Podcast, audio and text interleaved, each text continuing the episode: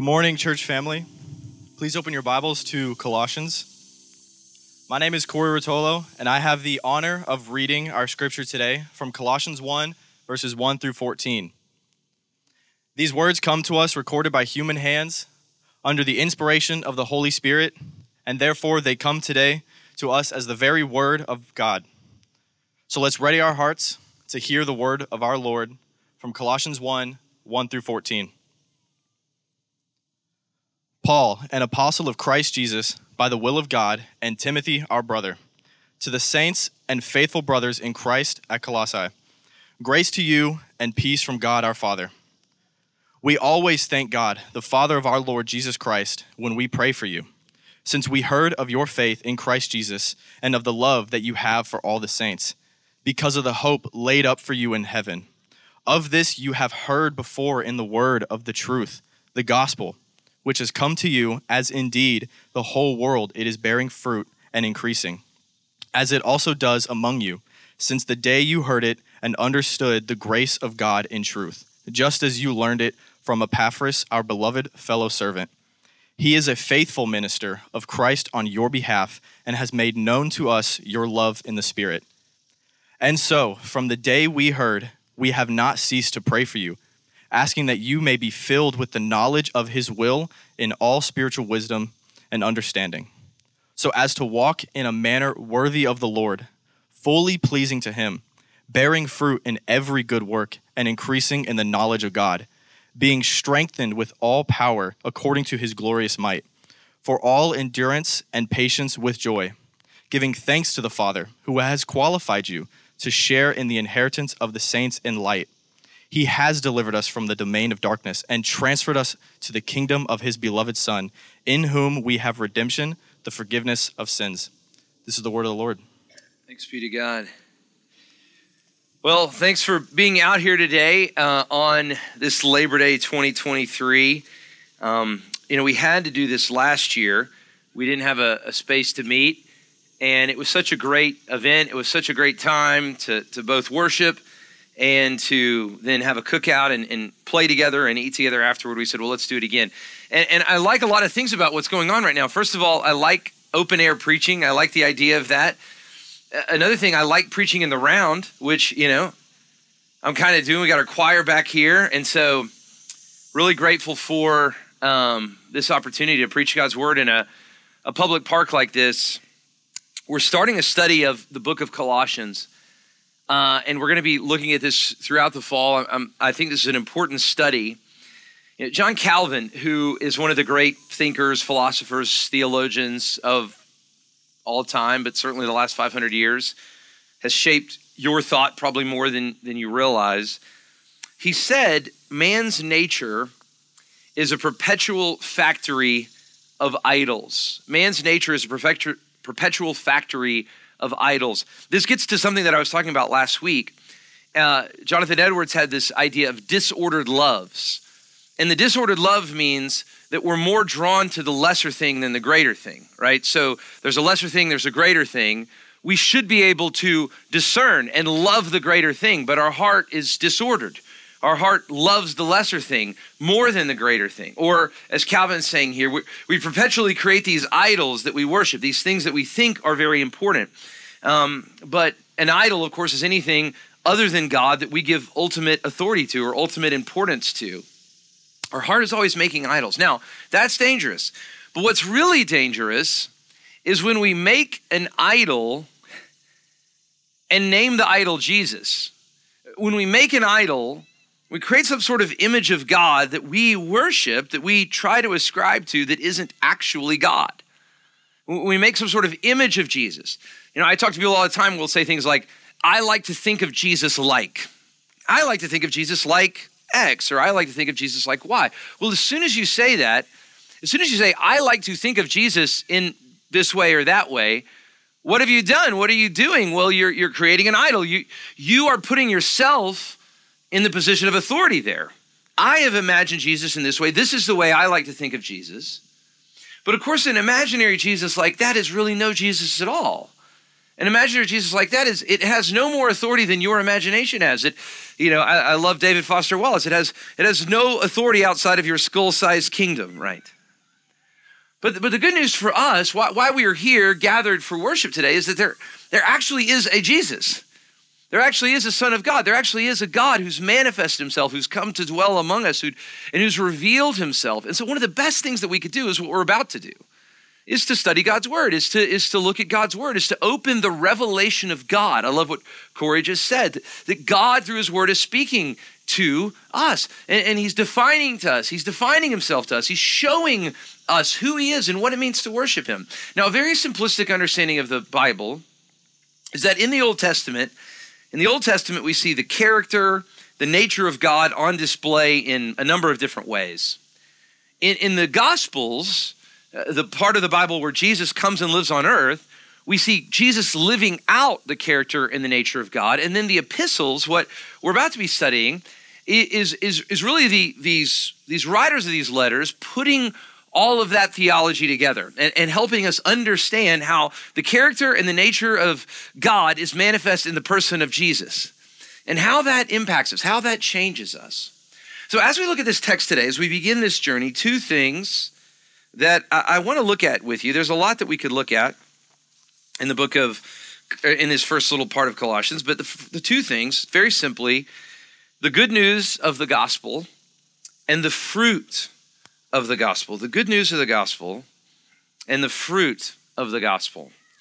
So let's begin with the good news of the gospel. You know the song Amazing Grace? It has this very interesting line. It's one of my favorite song lines. And it says, "'Twas grace that taught my heart to fear, and grace my fears relieved." It's a very interesting line, isn't it? Grace, the grace of God, both taught us how to fear, and then the grace of God relieved those fears. It's a very interesting way to think about the work of God. Now, I believe that there's enough image of God in all of us to give us this sense of fear. It's a sense of transcendence. It's a sense of oughtness. It's a sense of knowing that we ought to do better. It's a sense of knowing that God is out there, right? Now, we often don't take time to actually think about that. We're just moving on from the next thing to the next thing to the next thing to the next thing, and we don't have these quiet moments. I mean, it's amazing. I was looking at statistics this week. Quiet moments are way down in our life. You know, for basically all of human history until my granddad, you know what people used to do during the day? They would go out into a field and they would work, and all they would hear is the sound of nature. Now that gave you a lot of time to think, to think about transcendent things, to think about your own soul, to think about your own mortality. Well, that's down. I mean, we never have that anymore. We're just moving on from the next thing to the next thing. And when we start to think about those things, we don't like it, right? I mean, this is what I think Billy Joel was saying in the song Piano Man. He says, he knows that it's me they've been coming to see, to forget about life for a while, right? They just go listen to the song. They go have a beer at the bar. They're listening to the next thing. They're doing the next thing. Having these moments of transcendence are rare, but when you have them, there's this bit of anxiety that comes up in your heart. And I actually think that's the grace of God. 'Twas grace that taught my heart to fear. Now, you either do one of two things in response to that, or really one of three things. The first thing you do is just keep ignoring it, right? You just go to the next thing. You just look at the next thing. You just get back on Instagram. You just get back on your email. You just find the next thing to keep your soul activated so that you don't have to think about your own mortality. You don't have to think about your own life. Or you try to overcome those thoughts with a sense of justification. Well, yes, I know I'm going to die. Yes, I know my life is fading, but I know that I'm important because, or I know I should have done better, but I know that I'm righteous because. You think of your achievements. You go to your trophy case of life and you say, well, I've done these things. I know that I'm special because. So you can either move past those feelings. You can either try to overcome those feelings with some sense of achievement, or, and this is what Paul's getting at here, or you can believe the gospel. You can believe what God has done for you in the good news of the gospel. Now, this is an amazing passage. Look at verse 3 with me. He says, "We always thank God, the Father of our Lord Jesus Christ, when we pray for you, since we heard of your faith in Christ Jesus and of your love for the saints. So again, there's a result to believing the gospel. There's a love for one another. But this is the amazing phrase that I was thinking about all week. It's verse 5. It says, because of the hope laid up for you in heaven. Because of the hope that you have, because of the treasure of hope that you have laid up for you in heaven. Paul's understanding of the hope of the gospel is not about something that you could earn or could get if you do right. His understanding of the hope of the gospel is about something, if you're in Christ, that you already have. You already have this hope in heaven. You already have an account, if you will, in heaven that is full. In Christ, you're given a position. You're given a hope. That's a radical idea. Do we believe that? Do we believe that I have this account of hope in heaven before God that is already full? Christ has already achieved on my behalf. The transaction has already taken place. I had a conversation with this guy this week. Interesting guy. He's exploring the faith. Very smart guy. And he's starting to believe that God could be gracious. It was obvious in our conversation, that he was starting to believe in a God that could be gracious to him, that God could be merciful to him, that he didn't have to necessarily earn his way into favor with God. This idea is starting to form in this guy's mind. But he said to me, well, my problem with Christianity, Jason, is the cross. He's like, I just don't get how that one thing could be so important. I can believe in a God that is gracious, but why do we have to believe in this thing, this event that happened? Why is that event so magnanimous, so important, so special, right? And the analogy that popped in my head at that time is, I said, well, have you ever seen the show The Office? And he said, yeah, I love the show The Office. And I said, well, good. Well, there's this episode called Scott's Tots. Y'all know the Scott's Tots episode? If you've never seen The Office, Michael Scott, played by Steve Carell, he's the kind of main character, and he makes this promise to these third graders that if they graduate high school someday, he would pay for their college. Now, it felt amazing to make that promise. He was a hero. But lo and behold, these third graders grow up, and one day they actually graduate high school. And so now it's actually time for Michael Scott to actually pay for them to go to college, to fulfill the promise that he had made. The promise is he didn't have any money. He couldn't pay for them to go to college. So he goes to the school, and they're thanking him, and they're singing all these songs. They're telling him how he's a hero, and he has to tell them, I can't pay for your college. I'm a fraud. I just wanted to, it felt so good to make an empty promise. I said to this guy, you believe in a God that could be gracious. The thing about the Christian God is that there actually was a transaction. The problem with Michael Scott is that there was no actual transaction. It was just an empty promise. But the importance of the cross is that on the cross, the actual transaction was made. The actual price for our sin was paid. The punishment that we deserve because of our sin against the holy God has been achieved. And because of the righteous life of Christ, our account in heaven has been filled up with righteousness and with hope. That's why Paul is talking like this. He doesn't say this could happen. No, he's saying because of the transaction's already happened. The transaction happened on the cross, and by the power of the resurrection, it's already in the past. So now live in light of what Jesus has done. I wish I could explain to you how profound this is.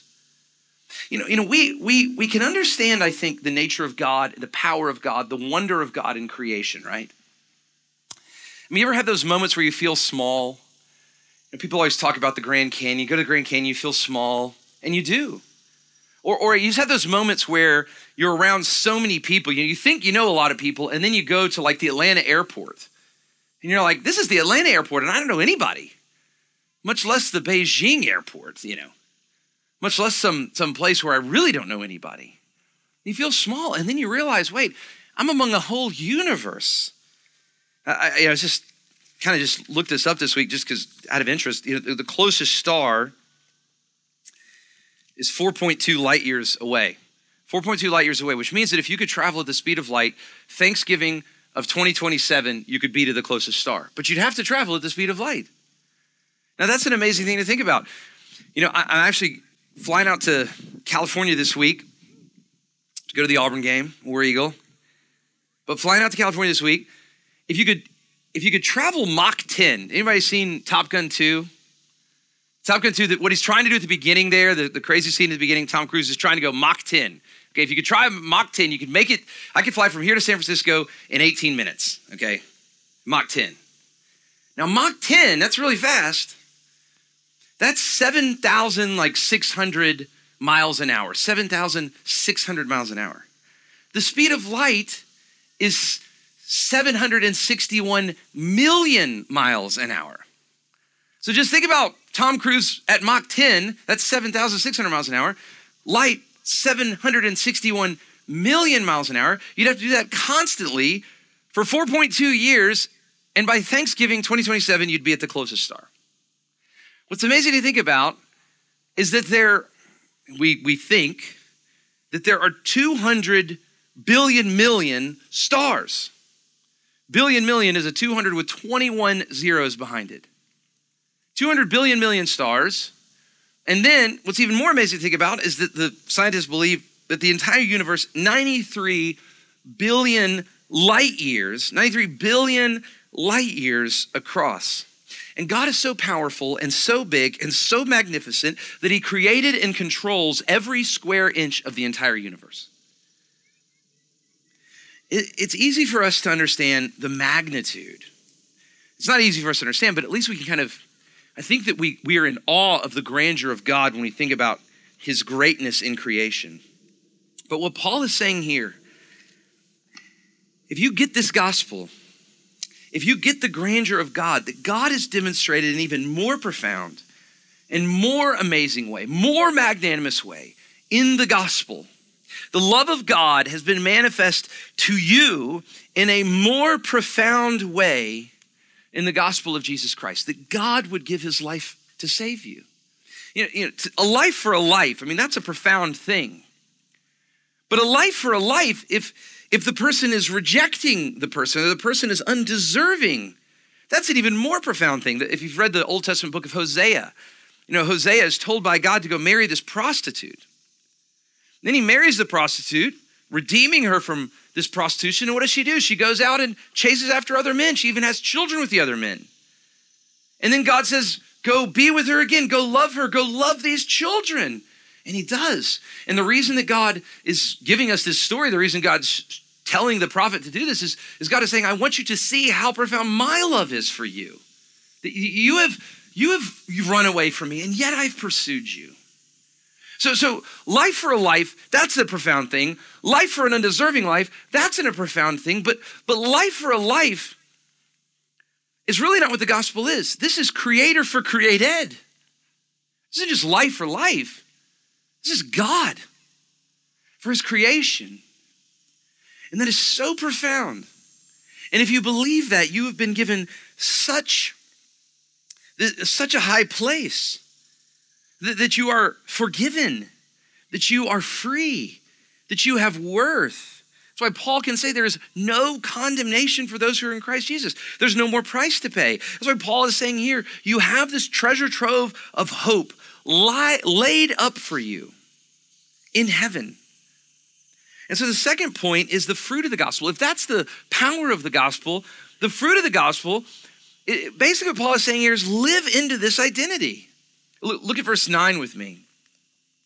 He says, from the day that we heard, we've not ceased to pray for you, asking you may be filled with the knowledge of his will, so that you would know this, in all spiritual wisdom and understanding, as to walk in a manner worthy of the Lord. Live into this, fully pleasing to him, bearing fruit in every good work and increasing in the knowledge of God, being strengthened with all power according to his glorious might, for all endurance with patience and joy, giving thanks to the Father who's qualified you to share in the inheritance with the saints of light.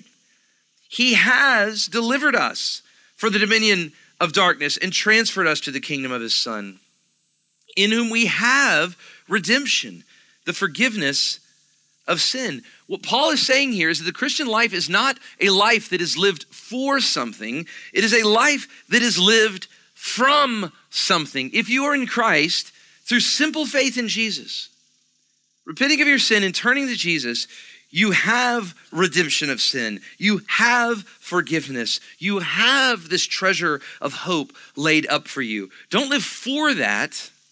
Live from that. Live in light of that. Live in light of this calling that you've been called to. You know, a couple years ago, one of the elders in one of our sermon review time says, you know, Jason, too many football analogies. You got to use different stuff. But it's opening weekend of college football, so you'll have to forgive me. But you know, the movie Rudy, there's this great scene. Rudy, of course, one of these great football movies. And of course, Rudy, if you've seen the movie, he's 5'0", he's 100. He gets out there and he plays for Notre Dame, but he's only on the scout team. Now, the scout team is very important. The scout team, what the scout team does in football is tries to give the look of the opposing team that the main team is getting ready for. So if you're on a scout team, you go out and if your team is playing Purdue this week, which is the scene I'm about to talk about, then you go out and you act like Purdue's defense. So Rudy is playing end on the scout team, and he's just getting killed. I mean, there's this big offensive tackle for Notre Dame that's just destroying him. And the offensive tackle starts to feel sorry for Rudy because he's just killing him. And so one play, he just kind of goes and he gives him a bump rather than really hits him hard. And after the play, Rudy, who is just, the guy's trying to be nice to him. Rudy goes up to this guy and he hits him and he says, what are you doing? He says, I'm the defensive end for Purdue. What are you doing? You know, basically you got to practice. Like, don't treat me like that. What's happening here is very important. And I love this. Rudy's just on the scout team, but he gets it. We're playing for Notre Dame. There is greatness in this calling. I have been asked to do something that is incredibly important, and so I'm going to do it for all my might. And of course, you know, the next play, the guy just totally destroys him. But I love the scene. Rudy gets it. He's living into the calling that he had. How much greater of a calling do we have as sons and daughters of God, as those redeemed by the blood of Christ, as those called to be, as we've been talking about, citizens in the eternal kingdom of Christ? We're not living for that as Christians. We've already been given that name. The Christian life is to live into that.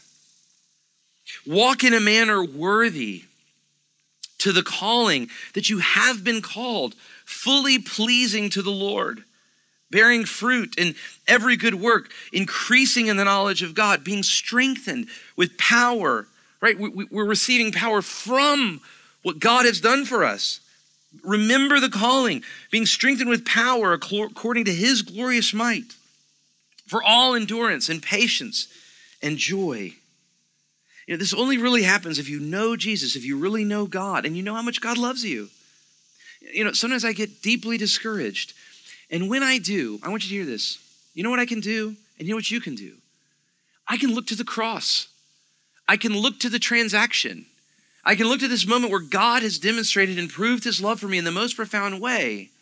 And I can realize God loves me and I am encouraged. Sometimes I'm deeply convicted for my sin. I feel like a total failure. I feel like there's no way that I'm worthy before God. And you know what I can do in those moments? I can look to the cross and realize that the price of all of my sin has been paid in Jesus. Sometimes I'm tempted to sin. But when I am tempted, I can look to the cross and I can realize the creator of the universe loves me and wants fellowship with me. And it reorders my loves. Sometimes I feel the weight of aging, the weight of time going by so fast, the weight of my life slipping away. But I can look to the cross and remember that in Jesus, my death is dead. And that in Jesus, I have the hope of the resurrection. Don't you see? Christianity is not just an idea. It's not just a set of values. It's not just a set of morals that we ascribe to. It's a real relationship with God. This is Paul's prayer. We pray that you would be filled with the knowledge of his will, verse 9, and all spiritual wisdom and understanding, so that you may walk in the manner worthy of the Lord, fully pleasing to him, bearing fruit in every good work and increasing of the knowledge of God. How do you live?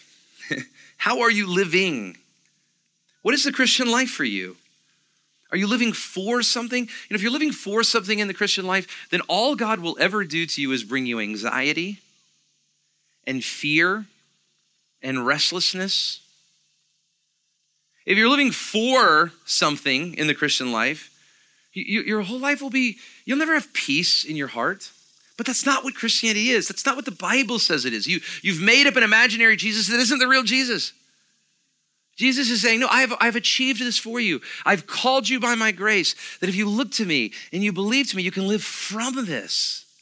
You realize that you will have this treasure trove of hope that is stored up for you in the heavenly places. You have been redeemed. You have been called. Live in light of that. Live in a manner worthy of that calling. And if you do, and if you're looking to the cross and you live in light of the cross, I want you to hear this. It's not that you're always going to live perfectly, but the more that you know him, the more that Christianity is just more than a list of principles and an actual relationship with a Lord and a Savior who loves you, you'll live into that, and you'll live with peace, and you'll live with poise, and you'll live with purpose. Are you living for something, or are you living from something? Let's pray.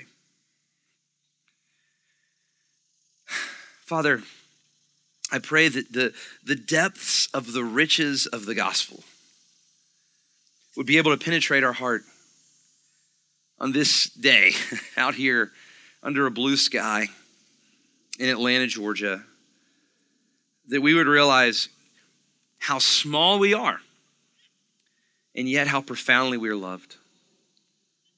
The calling that this good news is,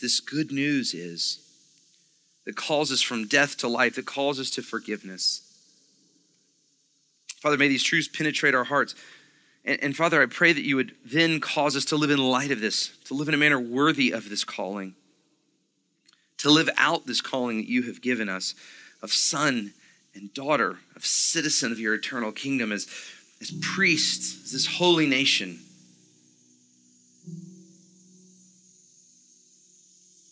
And so, Father, I pray for all of us now that as we worship today, as we sing, as we even have fellowship later, the truth of what you have done for us in Jesus would penetrate.